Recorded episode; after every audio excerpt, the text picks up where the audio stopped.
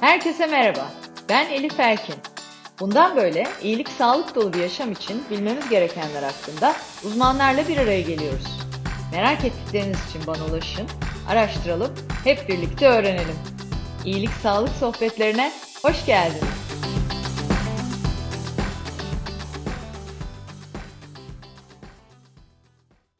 İyilik Sağlık Sohbetleri'nin yeni bölümüyle karşınızdayım. Bu bölümde konuğum psikiyatrist Profesör Doktor Sibel Çakır. Hocam, iyilik sağlık sohbetlerine hoş geldiniz. Hoş bulduk, merhabalar. Sibel Hocam'la bugün hepimizin çok merak ettiği zihin sağlığı, stresi, zihin sağlığının fiziksel sağlığımıza etkisini konuşacağız. Ama tabii konu zihin sağlığı olunca eminim hocam daha çok seans yapmamız lazım. Ee, başlamadan önce sizlere kısaca Sibel Çakır'ı anlatmak istiyorum. Profesör Doktor Sibel Çakır, Hacettepe Üniversitesi Tıp Fakültesinden 1996 yılında mezun olduktan sonra İstanbul Tıp Fakültesi Ruh Sağlığı ve Hastalıkları Anabilim dalına, dalında 2003 yılında uzmanlık eğitimini tamamladı. 2004 yılında Texas Health Science Center San Antonio'da psikotik bozukluklar ve duygu durum bozuklukları alanında Research Fellow olarak çalıştı. Ardından İstanbul Üniversitesi İstanbul Tıp Fakültesi Ruh Sağlığı ve Hastalıkları Anabilim dalında 2005-2011 yılları arasında uzman doktor, öğretim görevlisi, 2011-2017 arasında doçent doktor, 2017-2019 yılları arasında profesör ünvanıyla çalıştı. 2019-2020 yıllarında Fransız Lapi Hastanesi'nde medikal direktörlüğün ardından halen Bahçeşehir Üniversitesi Tıp Fakültesi'nde psikiyatri anabilim dalı başkanı olarak görevine devam ediyor. Bunun yanında hocam durmuyor. Bipolar Bozukluklar Derneği Yönetim Kurulu Başkanı aynı zamanda Bipolar Yaşam Derneği, Bipolar Bozukluklar Derneği, Sanat Psikoterapileri Derneği kurucu üyesi, Uluslararası Bipolar Bozukluklar Derneği, Türkiye Psikiyatri Derneği, Türkiye Alzheimer Derneği üyesi, halen de Mudar Psikiyatri Psikoterapi Kliniğinde hekim olarak çalışmalarına devam ediyor. Hocamın mesleki ilgi alanına e, odaklandığı araştırma alanlarına baktığımızda duygu durum bozuklukları ve geriatrik psikiyatriyi görebiliyoruz. E, evet hocam, o kadar çok sorun var ki aslında bakalım şimdi bu e, sohbete ne kadarını sığdırabileceğiz. Şununla başlamak istiyorum. Çok popüler bir kelime var son dönemde sıkça duyduğumuz. Belki de bilinçsizce çokça kullanılan böyle biliyorsunuz maalesef bazı kelimeler trend olabiliyor. Bunlardan biri de anksiyete. Anksiyete nedir? Önce onunla başlamak istiyorum. Covid ile birlikte anksiyete bozuklukları arttı mı? E, bununla ilgili rakamlar var mı? Anksiyete yönetilebilir bir durum mudur? Hani bazen e, basit kaygılarımızı anlatırken daha havalı e, tırnak içinde söylüyorum tabii göründüğünü düşündüğümüz için kullanıyoruz bu kelimeleri maalesef ruhsal hastalıklarla ilgili. Ki biz öyle söyleme diyoruz. Siz de bu alanda da geçmişte çok başarılı işlere imzalar attık. E, hepimizin olağan yaşamsal kaygıları olabiliyor. Hani bu ne zaman fazladır, ne zaman bozukluğa girer, nasıl yönetmeliyiz, nasıl anlarız e, diye sorarak başlayayım hocam. E, çok teşekkürler. E, şimdi aslında e, sizinle beraber yaptığımız kampanyada e, bir miktar e, tıbbileştirme, ötekileştirme, olağan günlük yaşamın içinde e, bir köşeye ve daha uzağa itme hali vardı. E, damgalama biraz bu, bu biçimde e, da, e, sorunu olan kişileri damgalıyoruz ama kendi yaşantımız içerisinde de karşılaştığımız bazı olağan dışı durumları tıbbileştirerek onları önce tanımlamaya çalışıyoruz. Belki kaygımızı azaltacağız. Belki e, bunun bir hastalık olduğunu düşünerek aslında kendimizi rahatlatıp belki bazı görevlerimizden de uzaklaşmak ve feragat etmek istiyoruz ya da bunu mazur göstermek istiyoruz. E, dolayısıyla kendi yaşantımızdaki bazı durumları da özellikle konu ruh sağlığı olursa, e, mental sağlık olursa biraz fazlaca tanımlama, at koyma e, çabası içerisindeyiz. Tabii e, çevresel ve sosyal gündemden de e, etkilenerek toplumda böyle tıbbi terminolojiyi fazlaca kullanma, medikalize etme hali biraz daha popüler olunca biz de bu trendi başlıkları kullanarak e, farkında olmadan hem toplumu hem de kendimizi aslında damgalamaya katkıda bulunuyoruz. Bu çok iyi bir şey değil. Yani her şeyin aşırısı zarar. E, kendi yaşantımızla ilgili e, pek çok e, durumu da tıbbileştirerek e, kendimizi damgalıyoruz. Anksiyete de bence bunlardan birisi. Anksiyete aslında Türkçe ismi kaygı. E, olağan günlük streslere karşı olağan dışı abartılı tepki verme, kaygı duyma hali kısaca diyebiliriz anksiyeteyi. Ee, anksiyeteli durumlar tabii ki yani günümüzde çok stres altında yaşıyoruz ve hepimiz çok yoğun bir gündemde beklenmedik durumlar, olağanüstü zorluklara karşı e, çok yoğun bir stres yaşıyoruz. Bu, bu durumlarda olağan dışı tepkiler vermek, stresin birikmesi de anksiyeteyi kolaylaştırıyor. Hele pandemi döneminde e, zaten e, çok olağan dışı bir şeydi. Dünyanın yaşadığı olağan dışı bir şeydi. E, tabii ki bu durum karşısında anksiyete duymak çok normal ama e, tedavi gerektiren anksiyete bozukluklarının e, normalde toplumda görülme sıklığı yüzde on beşken yaşam boyu herhangi bir anksiyete bozukluğunun e, tedavi gerektiren bunun yüzde otuz kırklara dayandığı yani yüzde yüz arttığını söylemek e, araştırmalara dayanarak mümkün. Çok ee, yüksek tabii. Aynen. Artış. Tabii bu davranışsal e, durumlara da dönüştüğünde anksiyete nedeniyle işte e, günlük yaşantımızı devam ettirecek alışkanlıklarımızı bırakmak, e, her şeyi aşırı derecede kontrol etmek, anksiyetenin fiziksel ve bedensel e, durumlarımızı artık etkilemesi, uykumuzu bozması, yememizi, içmemizi etkilemesi, dikkatimizi, konsantrasyonumuzu, sosyal yaşantımızı bozması hali giderek e, işin daha tıbbi bir soruna dönüşmesine neden oluyor. E, dolayısıyla e, stres verici olaylar hep var. Bazı dönemlerde daha fazla oluyor. Bazı dönemlerde daha kitlesel oluyor. Bu sadece pandemiyle ilişkili değil, ekonomik zorluklar, dünyadaki siyasi gelişmeler, e, toplumsal durumlar, felaketler, işte e, küresel ısınma, savaş, göç gibi anksiyeteyi te, e, tetikleyecek çok fazla olayla karşılaşıyoruz. E, biz bir miktar e, ülke olarak ve halk olarak da maalesef e, anksiyetenin çok yoğun yaşandığı topraklar üzerinde biraz immünize yani bunlara dirençli halde e, belki yaşıyoruz ama Anksiyetenin dozu arttıkça direncimizin tabii ki düşmesi ve artık bunun anksiyetenin arkasından da bir depresif tablo gelebiliyor. Gücümüzü ve enerjimizi azaltıyor. Aslında anksiyete biraz bugünden kaygı duyma ve gelecekten kaygı duyma e, hali diyebiliriz. Arkasından gelen depresyonda ise artık bugünü ve geleceği unutup bırakıp sürekli geçmişte yaşama ve geçmiş üzüntülerin tekrar tekrar insanın bütün önünü, e, görüş perdesini ele geçirmesi hali gibi e, oluyor. Dolayısıyla e, anksiyete de günümüzde fazlaca karşılaştığımız ve sonuçlarının hepimizi kötü etkilediği yani hayatımızın bütün alanlarını olumsuz etkilediği bir e, görüş alanımızı daraltan ve bedenimizi ele geçiren bir enfeksiyon gibi belki de e, zihinsel duruşumuzu bozan, işte sağlıklı kalabilme, iyilik halimizi etkileyen e, bir tablo diyebilirim. Evet hocam. Ee, şimdi stres dediniz zaten son dönemde e, neyin hangi taşın altını kaldırsam derler ya tam da öyle. E, her konuda stres ve stresin hayatımızdaki etkilerini görüyoruz. E, ve bunun çok büyük olabildiğini de görüyoruz. Hani şunu duyuyoruz, e, okuyoruz. Stresin belli bir miktarının hayatımıza olumlu etkileri de var. Ama bunu yönetemediğimiz zaman sadece zihin sağlığımıza da değil, fiziksel olarak da sağlığımıza zarar verdiğini görüyoruz.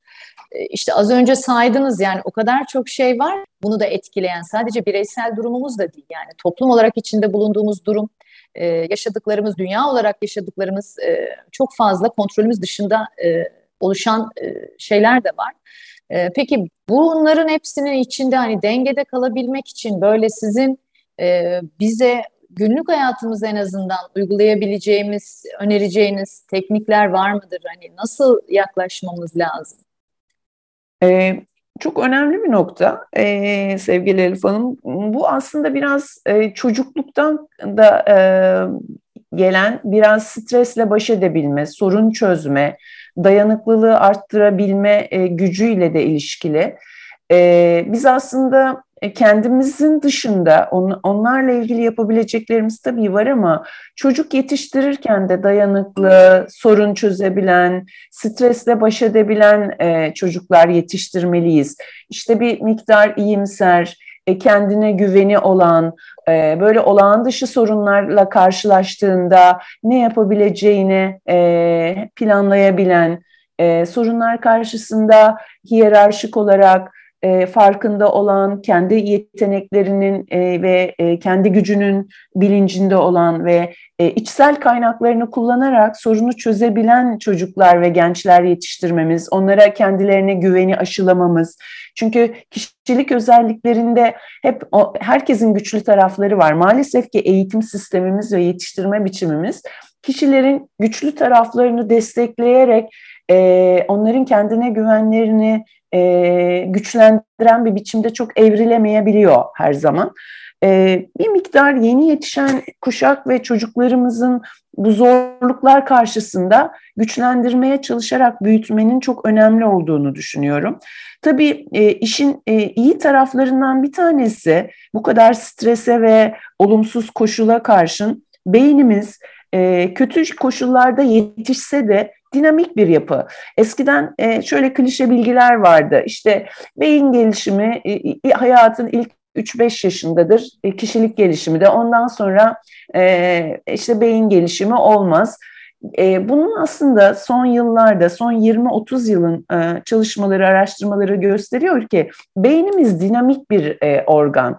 E, hala hangi yaşta olursanız olun, nöronal ağlar canlı ve dinamik yapılar okumayla, öğrenmeyle, fiziksel aktiviteyle, e, yeni bir şeyler denemeyle beyin çok evrilebiliyor ve değişebiliyor.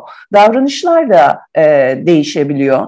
E, duyguların kontrolü de e, değişebilir. Dolayısıyla biz e, artık bir şey yapmak e, hani mümkün değil. E, koşullarımız böyle gibi kabullenici olmaktan ziyade ya da ben böyleyim demek dışında kendimiz için de yapabileceğimiz çok fazla şey var. Stres karşısında neler yapabiliriz? Bir kere sakin olmaya çalışmak önemli. Stresin fiziksel sağlığımıza etkilerini biz engelleyebilirsek yani iyi uyumaya devam edersek e, stres karşısında ilk yapılanlardan bir tanesi e, mesela maladaptif yani uygun olmayan sağlıksız tepkiler vermek.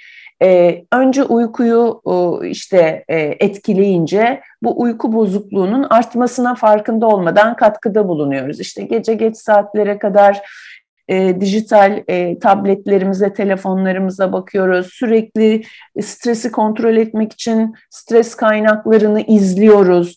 Belki de sizin iş yerinizle ya da dünyayla olan bir sorunu çok fazla yönetme e, kapasiteniz ya da şansınız yok. Ama bunu izleyerek belki iç kaynaklarınıza zarar veriyor olabilirsiniz. Sakin kalma ve soğukkanlılığınıza. Neler yapabileceğimizin farkında olmak ve stresi e, fiziksel ve mental e, konumlandırmamız da önemli. E, dolayısıyla dünya ile sürekli online bağlantıda olmak ve benzeri felaket haberlerini tekrar tekrar duymak, dinlemek çok bize işimize yarayan şeyler değil. Efektif, verimli bir biçimde stresi yönetmiyoruz böyle olduğunda. Bir kere iyi uyumak ve uygun olmayan alışkanlıklardan mesela stres altında bir kısım insan hemen alkol kullanımını arttırıyor. Ancak böyle dayanabiliyorum. Ya da e, yeni kuşakta biraz daha fazla madde kullanımı mesela e, tırnak içerisinde organik gibi görülebilen e, uygun olmayan e, günlük kullanımdaki e, günlük kullanıma çok yoğun olarak girmiş madde kullanımını e, aslında çalışan eğitimli ki gençlik arasında da yüksek oranda görüyoruz. Marihuana kullanımı mesela çok yaygın, alkol kullanımının yanında. Başka türlü nasıl baş ediyorsun diye gençler birbirlerine Hani bu ortama, bu dünyaya, bu koşullara sıkça duyuyorum ve bu gerçekten çok üzücü. Bu konuda bir şeyler yapmak gerekiyor e, çok faydadan çok zarar sağlıyor ya da alkol aynı biçimde ya da kötü beslenme yani gece geç saatte işte kalkıp sinirden e, yiyorum bir şeyler ya da çok kahve tüketimi ya da çalışma performansını yine arttırdığını düşünerek e, daha genç kitlenin e, kahveyle enerji içecekleriyle kendilerine doping yapması yapmaya çalışması tam tersi olumsuz sonuçlara neden olabiliyor. E, dolayısıyla iyi ve sağlıklı uyumak, işte bedensel ihtiyaçlarımızı gidermek ama bunun dışında duygusal, ruhsal ihtiyaçlarımız, zihinsel ihtiyaçlarımız da var. Ara sıra uzaklaşmak, günlük rutinlerimizi dışına çıkabilmek. İşte e, hafta sonlarında ya da fırsat bulabildiğimizde günlük rutinlerimiz neler? İşte çalışan kişiler için iş ya da e, sürekli online kalıp işte dünyayı izlemek. Bunların bazen dışına çıkabilmek ve biraz otantik olmak, kişinin e, yeteneklerini ya da farklılıkları destekleyebilecek, kısa zamanda yapılabilecek bir takım aktiviteler bile oldukça önemli. Yine günlük rutinlerde çok yapmadığımız herkesin alışkanlığı değil maalesef fiziksel aktiviteyi destekleyecek şeyler. Yani açık havada bir yürüyüş yapmak bile e, stresi yönetmek açısından e, normal olağan çemberimizin dışına çıkmak çok çok kıymetli. Evet hocam harikasınız. Valla e, not alarak dinledim. E, bence çok önemli konulardan biri de e, hani tabii ki çocukluk ve yetiştirmenin ne kadar önemli olduğunu biliyoruz ama ilerleyen dönemdeki stres yönetimimize katkı sağlamak için çocukları güçlendirmek hani hiç o bağı kurmamışım mesela şimdiye Hı-hı. kadar. Yani tabii ki özgüvenli yetiştirmeliyiz vesaireyi biliyoruz, duyuyoruz, okuyoruz ama ileride stresi daha iyi yönetmeleri için onları daha dayanıklı kılacağını bilerek şimdi ben e, başka bakacağım o özgüvenlerini e, güçlendirme konusuna en azından e, kendi çocuklarım için. E, ikincisi beynimizin dinamik olduğu da çok önemli bence. Çünkü gerçekten biz çocukluğumuzda öyle büyüdük yani ilk üç yaş bu çocuk aldı aldı ondan sonra bunun beyni gelişmez diye. Şimdi bu bir kere bütün insanlık için bir umut. Ee, bu yeniden yapılan çalışmalar. Hani başlamadan önce sizle sohbet ediyorduk. Şimdi mesela hayatımızda yetişkinken de yaptığımız değişiklikler ve yeni öğrenmeler, işte bu merak ettiklerimizin üzerine gidebilmek, hayatımızı değiştirebilmek de aslında beynimizi geliştirip güçlendiren belki ileriye, ileri yaşlara ki birazdan onu da soracağım, bizi hazırlayan e, unsurlar olabiliyor. E, bu da çok kıymetliydi. Ve de stres yönetimiyle ilgili şey çok enteresan. Aslında stresimizi yönetmek için yaptığımız şeylerin bize zarar vermesi. Evet. Bence bu konuda da farkındalık artmalı hepimizde. Yani gerçekten dediğiniz gibi oluyor. Stresimiz arttığında daha az uyumak istiyoruz, daha az uyuyoruz, işte daha çok kahve içiyoruz. Ee, içimizden fiziksel egzersiz belki yapmak gelmiyor. Ya çok yiyoruz ya hiç yemiyoruz. Yani ya çok kilo alıyoruz ya veriyoruz. E, halbuki orada da odakta kalmak yine hani ben farkındayım evet stresliyim ama bir dakika bunu nasıl yönetirim deyip ne olursa olsun bir dışarı çıkıp o yürüyüşümüzü yapmak, ne olursa olsun farkında olup yemeğimizi yemek ya da onu gece kalktığımızda yememek, kendimizi uyumaya zorlamak, o telefonu odaya almadan, e, bakmadan e, eminim ki e, rahatlatır, e, çok daha belki de süreci kolay götürmemizi e, sağlayabilir. Yani kontrol edebildiğimiz şeylerin üzerine gitmekte fayda var. Şey de dediğiniz de çok önemli. Yani bir yanımız izlemek ve öğrenmek istiyor olup biteni e, ama bunun da dozunu ayarlamamız çok önemli. Dünyada olup bitenden bahsediyorum. Kontrolümüz dışındaki şeylerden. Çünkü zaman zaman orada da e, ayar kaçıyor, ölçü kaçıyor, denge sapıyor ve sabahlara kadar izledikçe kendimizi daha da beter bir girdapın içinde, evet. daha beter umutsuzluklar içinde buluyoruz. Depresyonun önemli teorilerinden bir tanesi öğrenilmiş çaresizlik. Aslında dünyadaki felaketleri izleyerek kendimizi daha çaresiz hissediyoruz ve bu çaresizlik zinciri büyüyerek bunun içinde boğulmaya başlıyoruz ve kendimizi de farkında olmadan depresyona itiyoruz.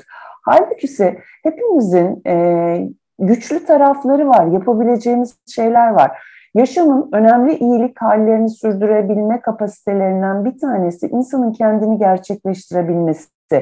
Ee, ben işlevsel olma ve yaratabilme, üretebilme kapasitesini çok önemsiyorum. Ee, ne zaman içimizde kendimizi gerçekleştirebildiğimiz küçük şeyler bile olabilir. Yani günlük hayatta e, yapabildiğimiz küçük şeyler. Kendimize özgü bir yemek tarifi olabilir ya da e, bir, bir şey çiziktirmek, iki satır yazı yazmak, farklı yapabildiğimiz ya da işte sosyal yönümüz güçlüdür gidip birinin sorununu çözebiliriz.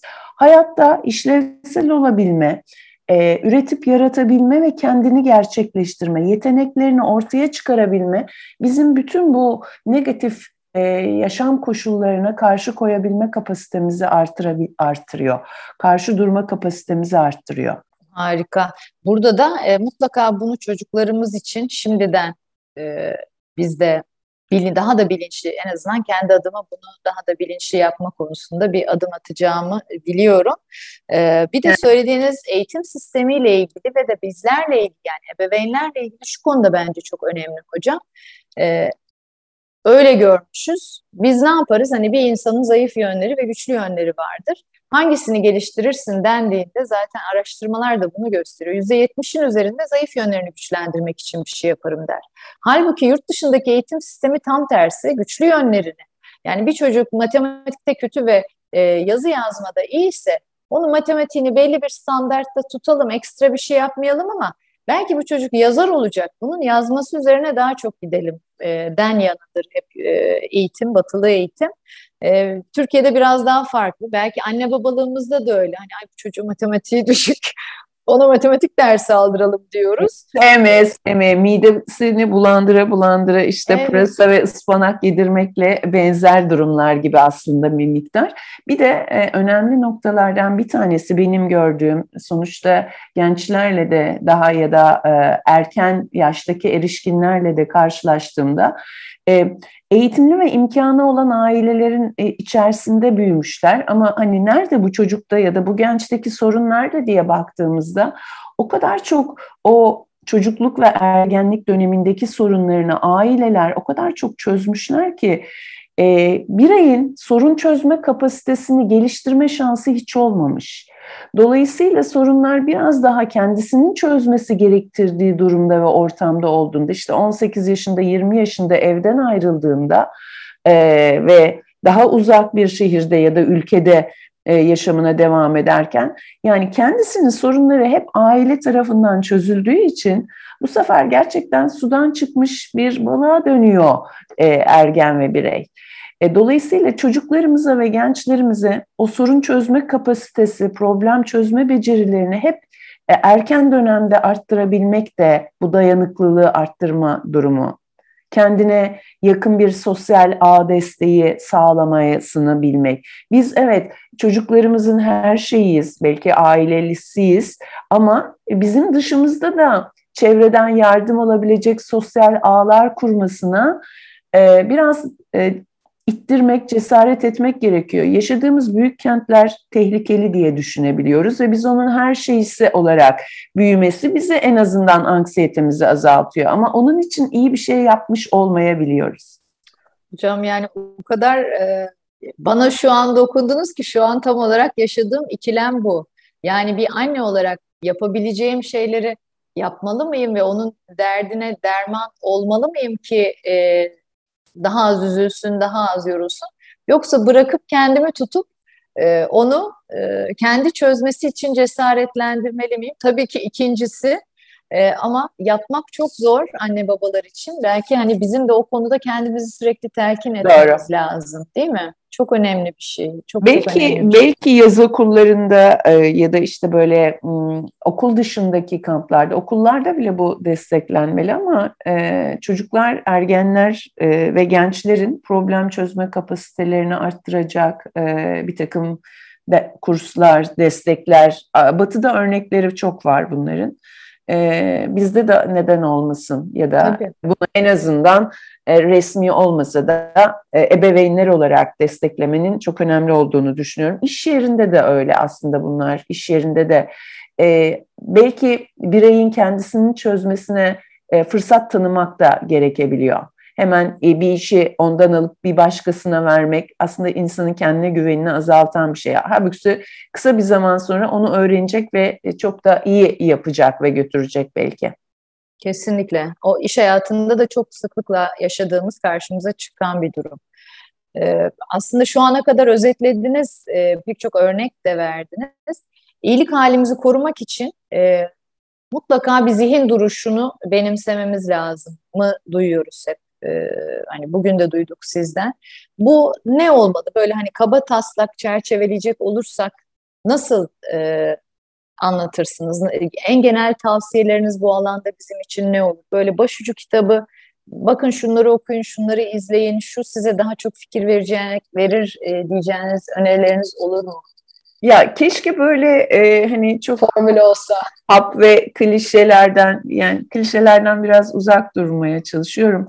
E, zaten bunlar yoğun miktarda. E, bu da önemli bir pazar olduğu için herkes her şeyi e, mükemmel ve çok etkili bir hap gibi e, ileri sürebiliyor. Ama e, insanın biricikliğine inanıyorum ve herkese iyi gelen e, şey başka ve bunu kendi biraz iç kaynaklarında bakmak lazım. Dolayısıyla burada da duygusal iyilik haline e, önemsemek e, ve insanın kendi duygularını fark etmesi, kendi yeteneklerini fark etmesi, e, duygularını tanıyıp e, onları aslında e, sevmesi, e, bu işte kendine güvenle de ilgili bir şey. Farkındalığını arttırması, e, kendi sorununu herkes farklı farklı yoldan çözebilir. Bir sorunu çözmenin birbirinden e, insan sayısı kadar farklı yolu ve yöntemi olabilir. Evet bazen benzer ama e, böyle Dolayı hani neden kişisel gelişim e, kitapları, öğretileri çok faydalı olmaz? Çünkü herkes çok biriciktir ve e, parmak izi gibi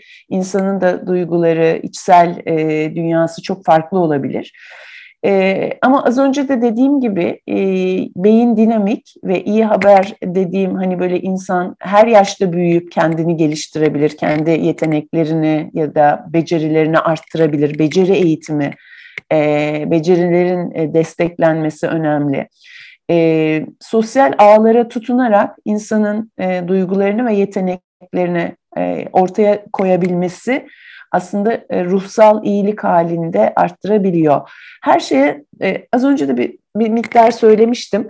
Rutinimizi e, dışına çıkabilmek e, kıymetli. E, rutin dışında yeni bir şey öğrenmeye çalışmak çok kıymetli e, öğrenmenin ve işlevsel olmanın e, ruhsal iyilik için e, ben biraz anahtar olduğunu düşünüyorum. E, belki kısaca sadece böyle söylemek e, yeterli olabilir. E, kimine inanç sistemi iyi gelir, işte oraya dayanır. E, kimi ailesine ve sosyal ağlarına dayanır. E, daha içe dönük karakterler ne bileyim onu bir üretime ve e, dönüştürebilir. Bazen geri çekilip dinlenmek de iyi olabilir. Bu bir geri çekilmek e, kaybetmek ya da zayıflık olmayabilir. Her ağlamanın e, zayıflık olmadığını da e, altını çizmek lazım. E, yani dünyanın son yıllarda böyle tek tipleştirmesine karşı e, hepimizin insanın e, biricikliğini, otantikliğini koruması da bir baş kaldırı aslında. E, öğrenmeye ve e, sahip olduğu yeteneklere dayanarak e, üretmeye, kendince üretmeye, e, piyasa ekonomisinin istediği üretmektenle aynı şey olmayabilir. Devam etmesi aslında önemli bir e, iyilik hali bence. Evet, tam olarak zihinsel duruş bu. Ee, kabul edip hep işte farkında olup üzerine gitmemiz gereken belki bizi iyileştirecek olan. Ama tabii her zaman da kendi kendimizi iyileştirebilecek e, noktada olmayabiliyoruz hocam. E, bu tip durumlarda da belki bize yol göstermesi ya da biraz daha farkındalığımızı arttırması açısından hani biz e, kendimizi iyi hissetmediğimiz zaman zihnen e, nasıl e, bir yol izlemeliyiz. Yani ne zaman psikiyatrik e, destek almamız gerektiğini anlarız e, veya hani psikiyatriye mi gidilmeli, psikiyatriste mi gidilmeli, psikoloğa mı gidilmeli hep bir ikilemdir. Psikoterapi tam olarak nedir? Hani ilaç tedavisi mi olmalı, psikoterapiyle mi başlanmalı? Hep böyle kafamızda Hı-hı. özellikle bu iki alanın ayrımına dair ve nasıl kendimize yardım edebileceğimize dair soru işaretleri var. Belki o anlamda biraz e, sorularımız olabilir. Ee, çok güzel bir nokta. Çok teşekkürler. Bu da e, önemli e, ikilemlerden ve zorluklardan birisi e, gördüğüm. E, aslında bir taraftan da bu e, kapitalist dünya çok iyi, iyiliği ve neşeyi, mutluluğu satmaya ve pazarlamaya çalışıyor. Sosyal medyada çok fazla iyilik halleri ya da enerjili, neşeli e, paylaşımlar e, biraz e, gerçeği yansıtmıyor ve insanlara belki kendilerini daha kötü hissettirebiliyor. E, bir miktar hüzünden ve stres karşısında geri çekilmeden, enerjimizin düşmesinden çok da çekinmememiz lazım. Ama aması bu kısmından sonrası önemli.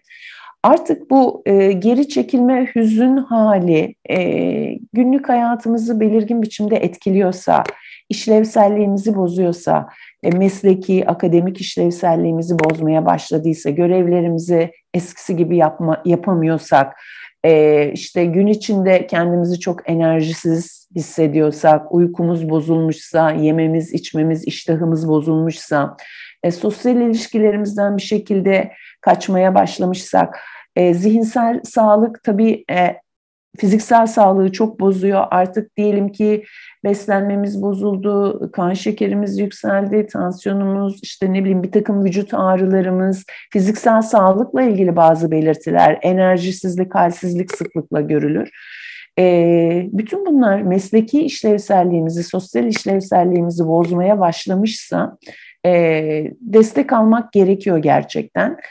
E, psikolojik destek mi, psikiyatrik destek mi bunlar çok birbiriyle yakından ilişkili ve bağlantılı. E, kime uygun görüp güveniyorsanız gitmek e, daha uygun. E, etrafınızda kime ulaşabiliyorsanız. E, belki psikoterapi mi, ilaç tedavisi mi çoğu zaman biz danışanlarımızda bunun da e, ayrımını e, zorlandıklarını görüyoruz. E, ilaç kullanmaktan çok korkan bir kitle var. E, haklı da olabilirler. E, siz de e, farma dünyasının içerisinde e, ilaç karşıtı e, durumları e, çok iyi biliyorsunuz.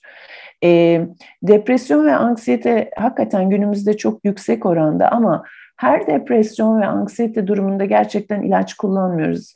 E, dünyanın hem Dünya Sağlık Örgütü hem de uluslararası sağlık kuruluşları aslında bunların derecelerini belir, belirlemişler.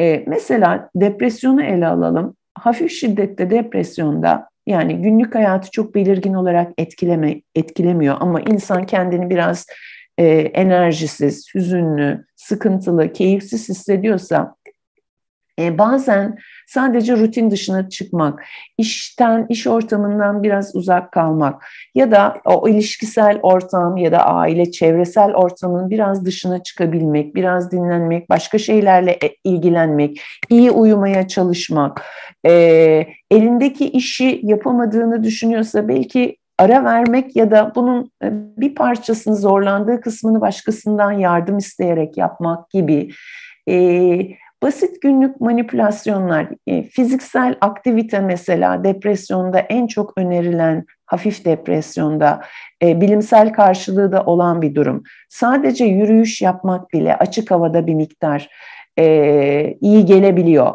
Bunları devreye soktuğumuzda birkaç hafta geçti. Hala değişiklik yok ve giderek bu sıkıntılı durum devam ediyor. Sizin işinizi, gücünüzü, sosyal ilişkilerinizde belirgin bir gerilemeye ve zorlanmaya devam ettiriyor ve bunun da destekleyen bir takım fiziksel bulgular varsa işte uyku, iştah, enerjisizlik artık psikolojik destek yeterli değil ya da e, aktivasyon ya da günlük yaşamdaki o değişiklikler yeterli değil. Bir hekimle görüşmek gerekiyor. Çünkü e, bazı durumlarda da fiziksel hastalıklar, sizin farkında olmadığınız fiziksel hastalıklar bunların altında olabiliyor. İşte hormonal sorunlar, tiroid sorunları, işte kansızlık gibi e, durumlar ya da daha ciddi kronik fiziksel hastalıklar da e, psikolojik sorunlara, psikiyatrik durumlara eşlik edebiliyor. İlaç kullanmaktan çoğu zaman korkmamak lazım. E, gerekiyorsa kullanmak lazım. Nasıl başınız ağrıdığında e, ağrı kesici, baş ağrısının tam sebebini bilmeseniz de ağrı kesici kullanıyorsunuz. Bazen antidepresan tedaviler de e, sorunu gidermenize katkı sağlayabiliyor. Ciddi yan etkiler antidepresanlar çok göstermiyorlar. E, depresyon çağımızın önemli sorunlarından bir tanesi ve sonuçları kronikleştiğinde orta ve ağır şiddette depresyonun sonuçları çok çok kötü.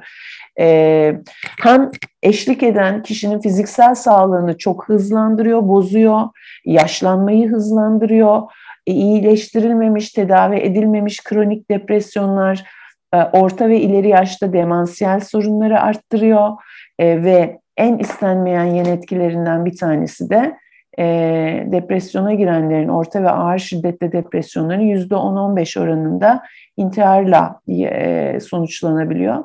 Bu sebepten dolayı e, gerçekten e, de, değişmemiş, birkaç haftayı aşmış depresif problemler yaşadığınızı düşünüyorsanız bir hekimden mutlaka yardım alın. Hekimler sadece ilaç vermezler, sadece psikoterapiyle devam ettiğimiz e, danışanlarımız da var başlangıçta.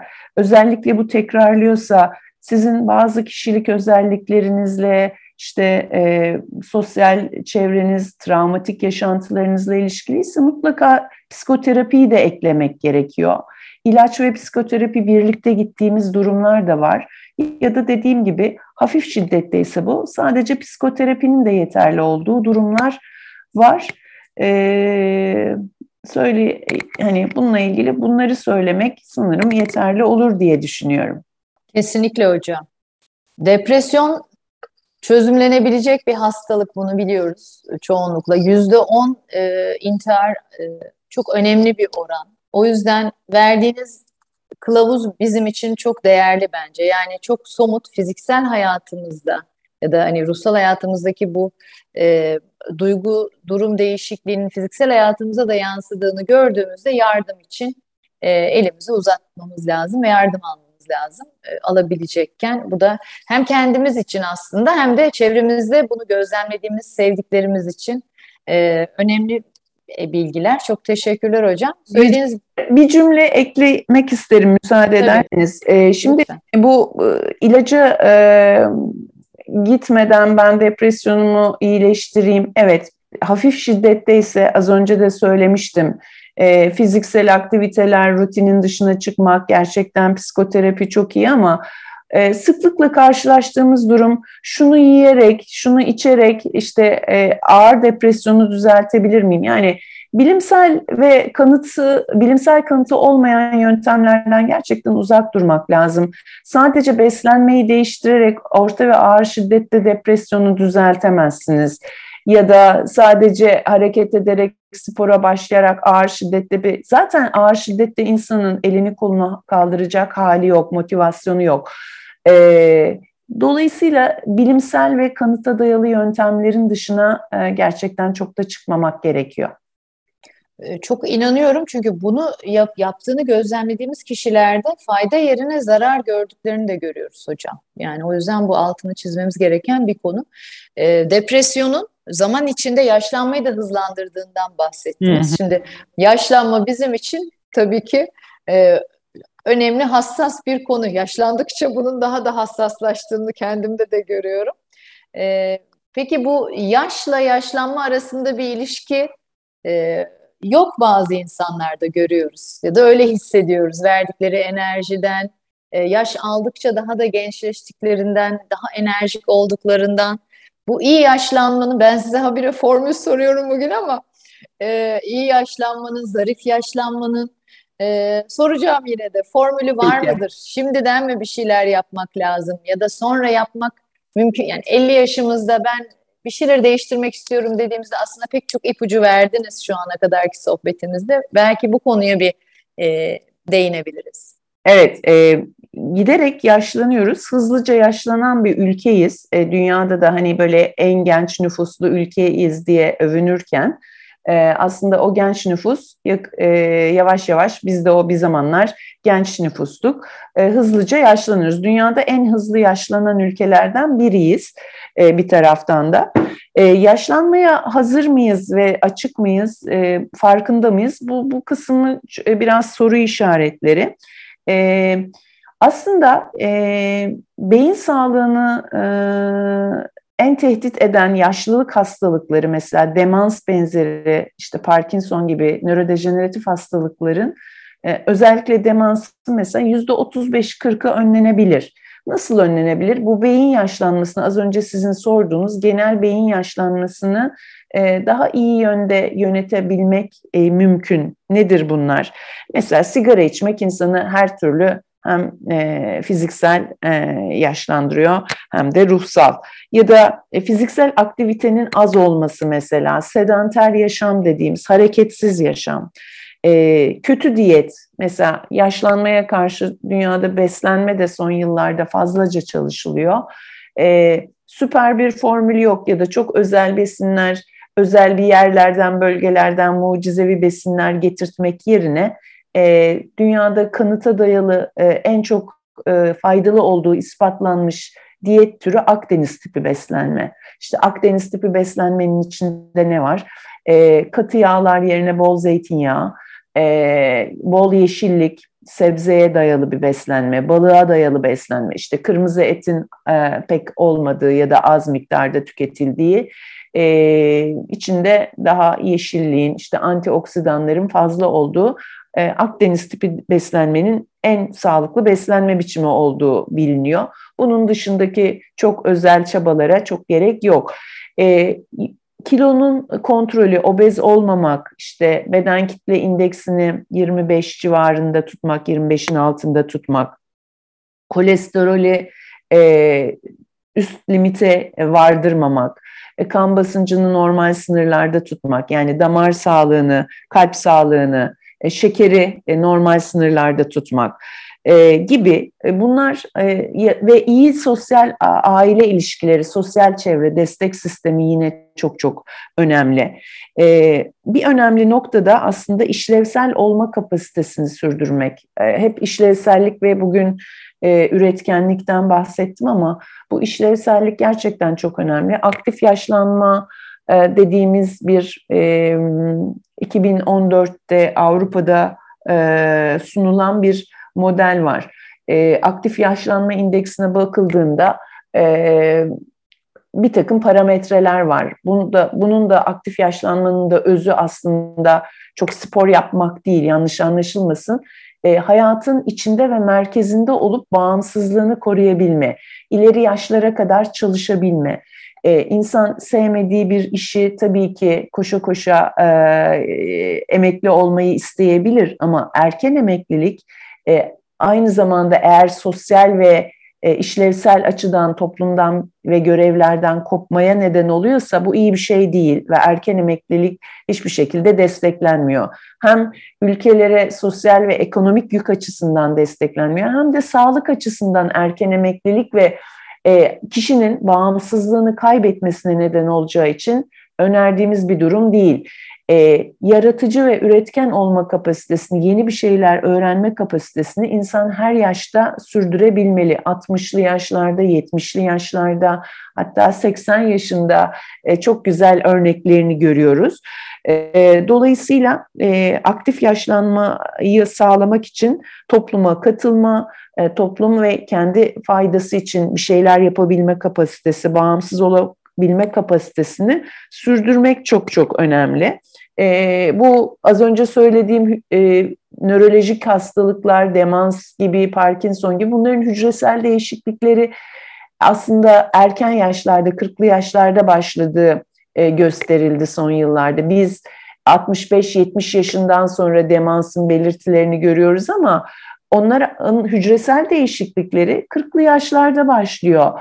Artık belli bir aşamadan sonra ilerlediğinde bunlar belirtilere dönüşüyor. İşte unutkanlık, e, hareketlerde yavaşlama ya da duygusal küntülük, depresif belirtileri çok ilerlediği aşamalarda değişikliğin, biyolojik yaşlanmanın çok ilerlediği aşamalarda gördüğümüz için e, daha 35'li 40'lı yaşlardan itibaren sağlıklı yaşama, iyi yaşama, bizim mutsuz eden bir iş varsa e, onu değiştirerek daha mutlu olabileceğimiz yerlere geçmenin yollarını aramalıyız. E, İngilizce literatürde bir laf vardır. E, mutsuzsan ağaç değilsin, kıpırda, hareket et. Yani sana e, başka verimli ve senin e, çiçek açacağın, yapraklarını yeşerteceğin başka bir toprağa ya da başka bir alana geçip orada yaratmaya, çalışmaya devam etmek mümkün e, diye özetleyebilirim. Hocam harikasınız. Ee, şimdi çok çarpıcı e, bilgilerden biri şuydu. Demansın ki zaman içinde burada da artış görüyoruz. Muhtemelen bu da az önce bahsettiğiniz işlevsel ve aktif yaşlanmamanın da daha hızlandırdığı bir süreç. %35-40'ının önlenebilir olması ve de hücresel değişikliklerin 40'lı yaşlarda görülebilir olması. E, bu çok etkileyici bir veri e, ve bir şeyler yapabileceğimizi gösteren bir veri. E, bir nöroloji hocamızla sohbetimizde o söylemişti. Bir konferansta e, sunum yapıyordum ve e, insanlara şunu sordum dinleyen hekimlere. E, buradaki kaç kişi 45 yaş üzerinde? Çoğunluk parmak kaldırdı. Kaçınız kardiyolojiye gittiniz bir e, kendinize bakmak, kalbinizi kontrol ettirmek için? Çoğunluk tekrar e, elleri kaldırdı. Peki kaçınız beyniniz için e, nörolojiye, e, psikiyatri yani genel durumunuz için, kontrol için gittiniz? Kimse kaldırmadı. Ki dinleyen kitle hekim kitlesiydi. E, doğru böyle de bir e, şeyimiz de var. Yani beyinle ilgili maalesef ki hekime gittiğimizde tam da dediğiniz şey olmuş oluyor. Yani artık belirtiler görülmeye başlanmış ve bir şeyler ilerlemiş oluyor. O yüzden buradan da hem kendime hem de e, dinleyenlere e, bu anlamda da mutlaka taramalardan geçmemizi, kontrollerden geçmemizin iyi olacağını belki hatırlatmış olayım. E, onun dışında e, işte bu işlevselliği sürdürmek, aktif e, yaşlanmak konusunda topluma dahil olmak. Şimdi silver silver economy diye bir kavram var, gümüş ekonomi. E, gerçekten insanlar daha uzun yıllar çalışabiliyor artık. Kendilerine iyi baktıkları sürece tam da bu saydıklarınızı yaptıkları doğrultuda.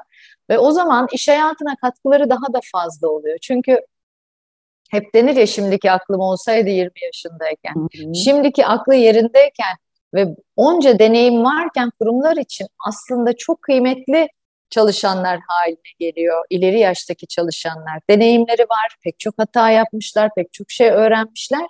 Kurumsal hafızaya sahipler, üstelik aktifler ve pek çok kararı belki daha olgun, daha sakin, daha doğru alabiliyorlar. Mentorluk maalesef bizim toplumumuzda biraz da e, geleneksel e, olarak yani hocalık, genciyle mentor arasındaki ilişkide biraz daha mentorun e, dominant olduğu bir yapı gibi. E, halbuki mentorluk gençler için de çok çok önemli ama gençlerin özgürlüğü, bağımsızlığı ve onların güçlü taraflarının desteklenmesini içerirse her iki taraf için mükemmel bir e, organizasyon ve yapı. E, mentorluğu e, her yerde geliştirip arttırmak ve e, hani bunun bir sosyal fayda hem de işlevsel bir fayda sağlayacağını unutmamak gerekiyor. E, bu da önemli noktalardan biri gibi duruyor. Çok önemli. Bu iki anlamda da hizmet ediyor aslında. Birincisi e, biraz evvel konuştuğumuz ergenlerin kendisine Hı-hı. bir e, destek Kesinlikle. çevresi, bir sosyal ağ kurmasında da bu tip mentorluğa duydukları ihtiyaç. İkincisi de ters taraftan ileri yaşlarda Yok. insanın kendini daha işlevsel hissetmesi, daha üretken ve bir işe yarıyorum hissetmesi açısından da bu eşleştirme bence çift taraflı çok önemli fayda sağlayacak bir şey kesinlikle Orta yaşam lazım. süresi çok arttı. Yani e, mesela Güney Kore'de artık kadınlarda 90-91 yaşında kadar vardı. Türkiye'de bile hani bütün bu zorluk koşullara rağmen kadınlarda artık 80 yaşına dayanan bir ortalama yaşam süresini görüyoruz. Dolayısıyla e, 30-40 yıl önceye göre bu artmış ortalama yaşam süresinde 60 yaşta 55 yaşta emekli olmak e, yeterli bir e, tabir değil. E, jübile yapmak e, da bizim toplumumuzda biraz daha yanlış anlaşılıyor. Yaşamak, yaşam uzadıysa aslında işlevsel olma durumu da uzadı ve biz neden erken yaşta emekli oluyoruz? E, jübile yapmak aslında daha İspanyolcadan gelen jübilasyon, e, biraz e, kutlama, e, celebration'la benzer e, özellikleri var. Ben bunu öğrendiğimde mesela epey şaşırmıştım. E, biz aslında e, tam tersi bunu bir hüzün ve arkadan yavaş yavaş emeklilikle beraber hızla çökme. Çünkü kendine ait bir e, hobi, e, iş dışında bir var olma biçimi geliştiremediğimiz için hayatın en önemli e, parçaları elimizden alınınca çok daha hızlı çöküyoruz. Halbuki e, emeklilik ve e, official emeklilik ya da unofficial emeklilik arkasından insan çok daha üretken de olabilir ve daha mutlu olabileceği alanlara kayma özgürlüğü daha fazla olabilir. Belki günde 8 saat çalışmaz da 3-4 saat çalışarak haftada 2-3 gün çalışarak çok daha üretken ve iyi şeyler yapabilir. Bir de tabii sosyal fayda yaratacak işler de o yaşta daha fazla oluyor. Sağlıklı olmanın ruhsal sağlığı iyi gelen şeylerden bir tanesi de bu gönüllülük işleri, sosyal sorumluluk işleri, e, o da mutluluk endeksini çok arttırıyor. E, dolayısıyla Kesin. bunları da akılda tutmak lazım. Evet, hayatı anlamlandırıyor bir de işte. En Yok. başta söylediğiniz şey, e, insanın kendini bir işe yarar, üretken hissetmesi anlamında. E, seçenekler bir de artıyor. Yıllar içinde de e, görüyoruz ki artıyor. O yüzden yaşam 80 oldu. Ama önemli olan o 80'e kadar da sağlıklı, iyilikle, sağlıkla gelebilmek. Ee, harika bilgiler verdiniz hocam. Not alarak dinledim yine. Ee, son sorumu sorma zamanı. Ee, herkese soruyorum ki iyilik, sağlık böyle çoğalsın. Ee, sizin bireysel iyilik, sağlık rutininizi merak ediyorum. Ee, siz neler yapıyorsunuz? Ee, bazılarını biliyorum ama sizin ağzınızdan dinlemeyi çok isteriz. Aslında çok özel şeyler yapmıyorum. Bu anlattıklarımla paralel şeyler. Ee, biraz koşuyorum ben. Ee, biraz derken geçmişte daha da çok koşuyordum ama e, bir e, fiziksel aktiviteye inanıyorum. Faydasını zaten ne bileyim e, yıllardır e, hareket etmeye çalışıyorum. Ama bu da yanlış anlaşılmasın. Hani ben koşuyorum ama herkes koşmak zorunda değil. E, Amerikan Kalp Cemiyeti sadece yürüyüşü haftada 3-4 kez yürüyüşü mesela öneriyor. E, o bile çok çok yeterli. E, bir de rutini değiştirmek lazım. Aslında fiziksel aktivite rutini bile değişebilir. E, her zaman koşmak e, yeterli olmayabiliyor. Bazen de hani sıkılıyorsunuz ya da imkanınız olmuyor. Ne bileyim yarım saat yürümek bile ya da pilates yapmak işte biraz jimnastik yapmak, evde biraz ağırlık kaldırmak e, gibi şeyler bile yeterli olabilir.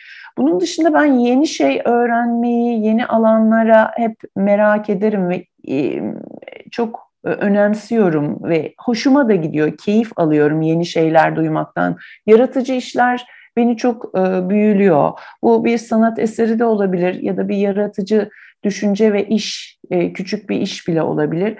E, bunlardan heyecan duyuyorum ve bu heyecanla, bundan heyecan duyduğum için mutlu oluyorum. Sosyal faydaya çok inanıyorum. Yani başka nasıl? Bu, bu bir baş kaldırı biçimi aslında. Hani bu kadar kötü gidişatta dünyadaki olumsuzluklara karşı e, daha iyi bir şey yapma ve küçük bir faydanın bile başkasına, topluma, çevreye, doğaya, insana faydanın bile e, bir baş kaldırı olduğunu e, düşünüyorum. Zaten e, sosyal faydanın da mutluluk ve ruhsal sağlık için iyiliğine iyiliğinden bahsetmiştik.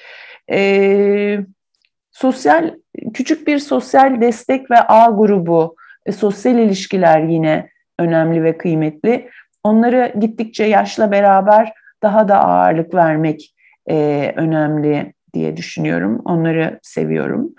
E, fiziksel kısmını zaten söylemiyorum. Hani e, bunlar çok klasik e, işte düzgün beslenmek, düzgün uyumak yeterli.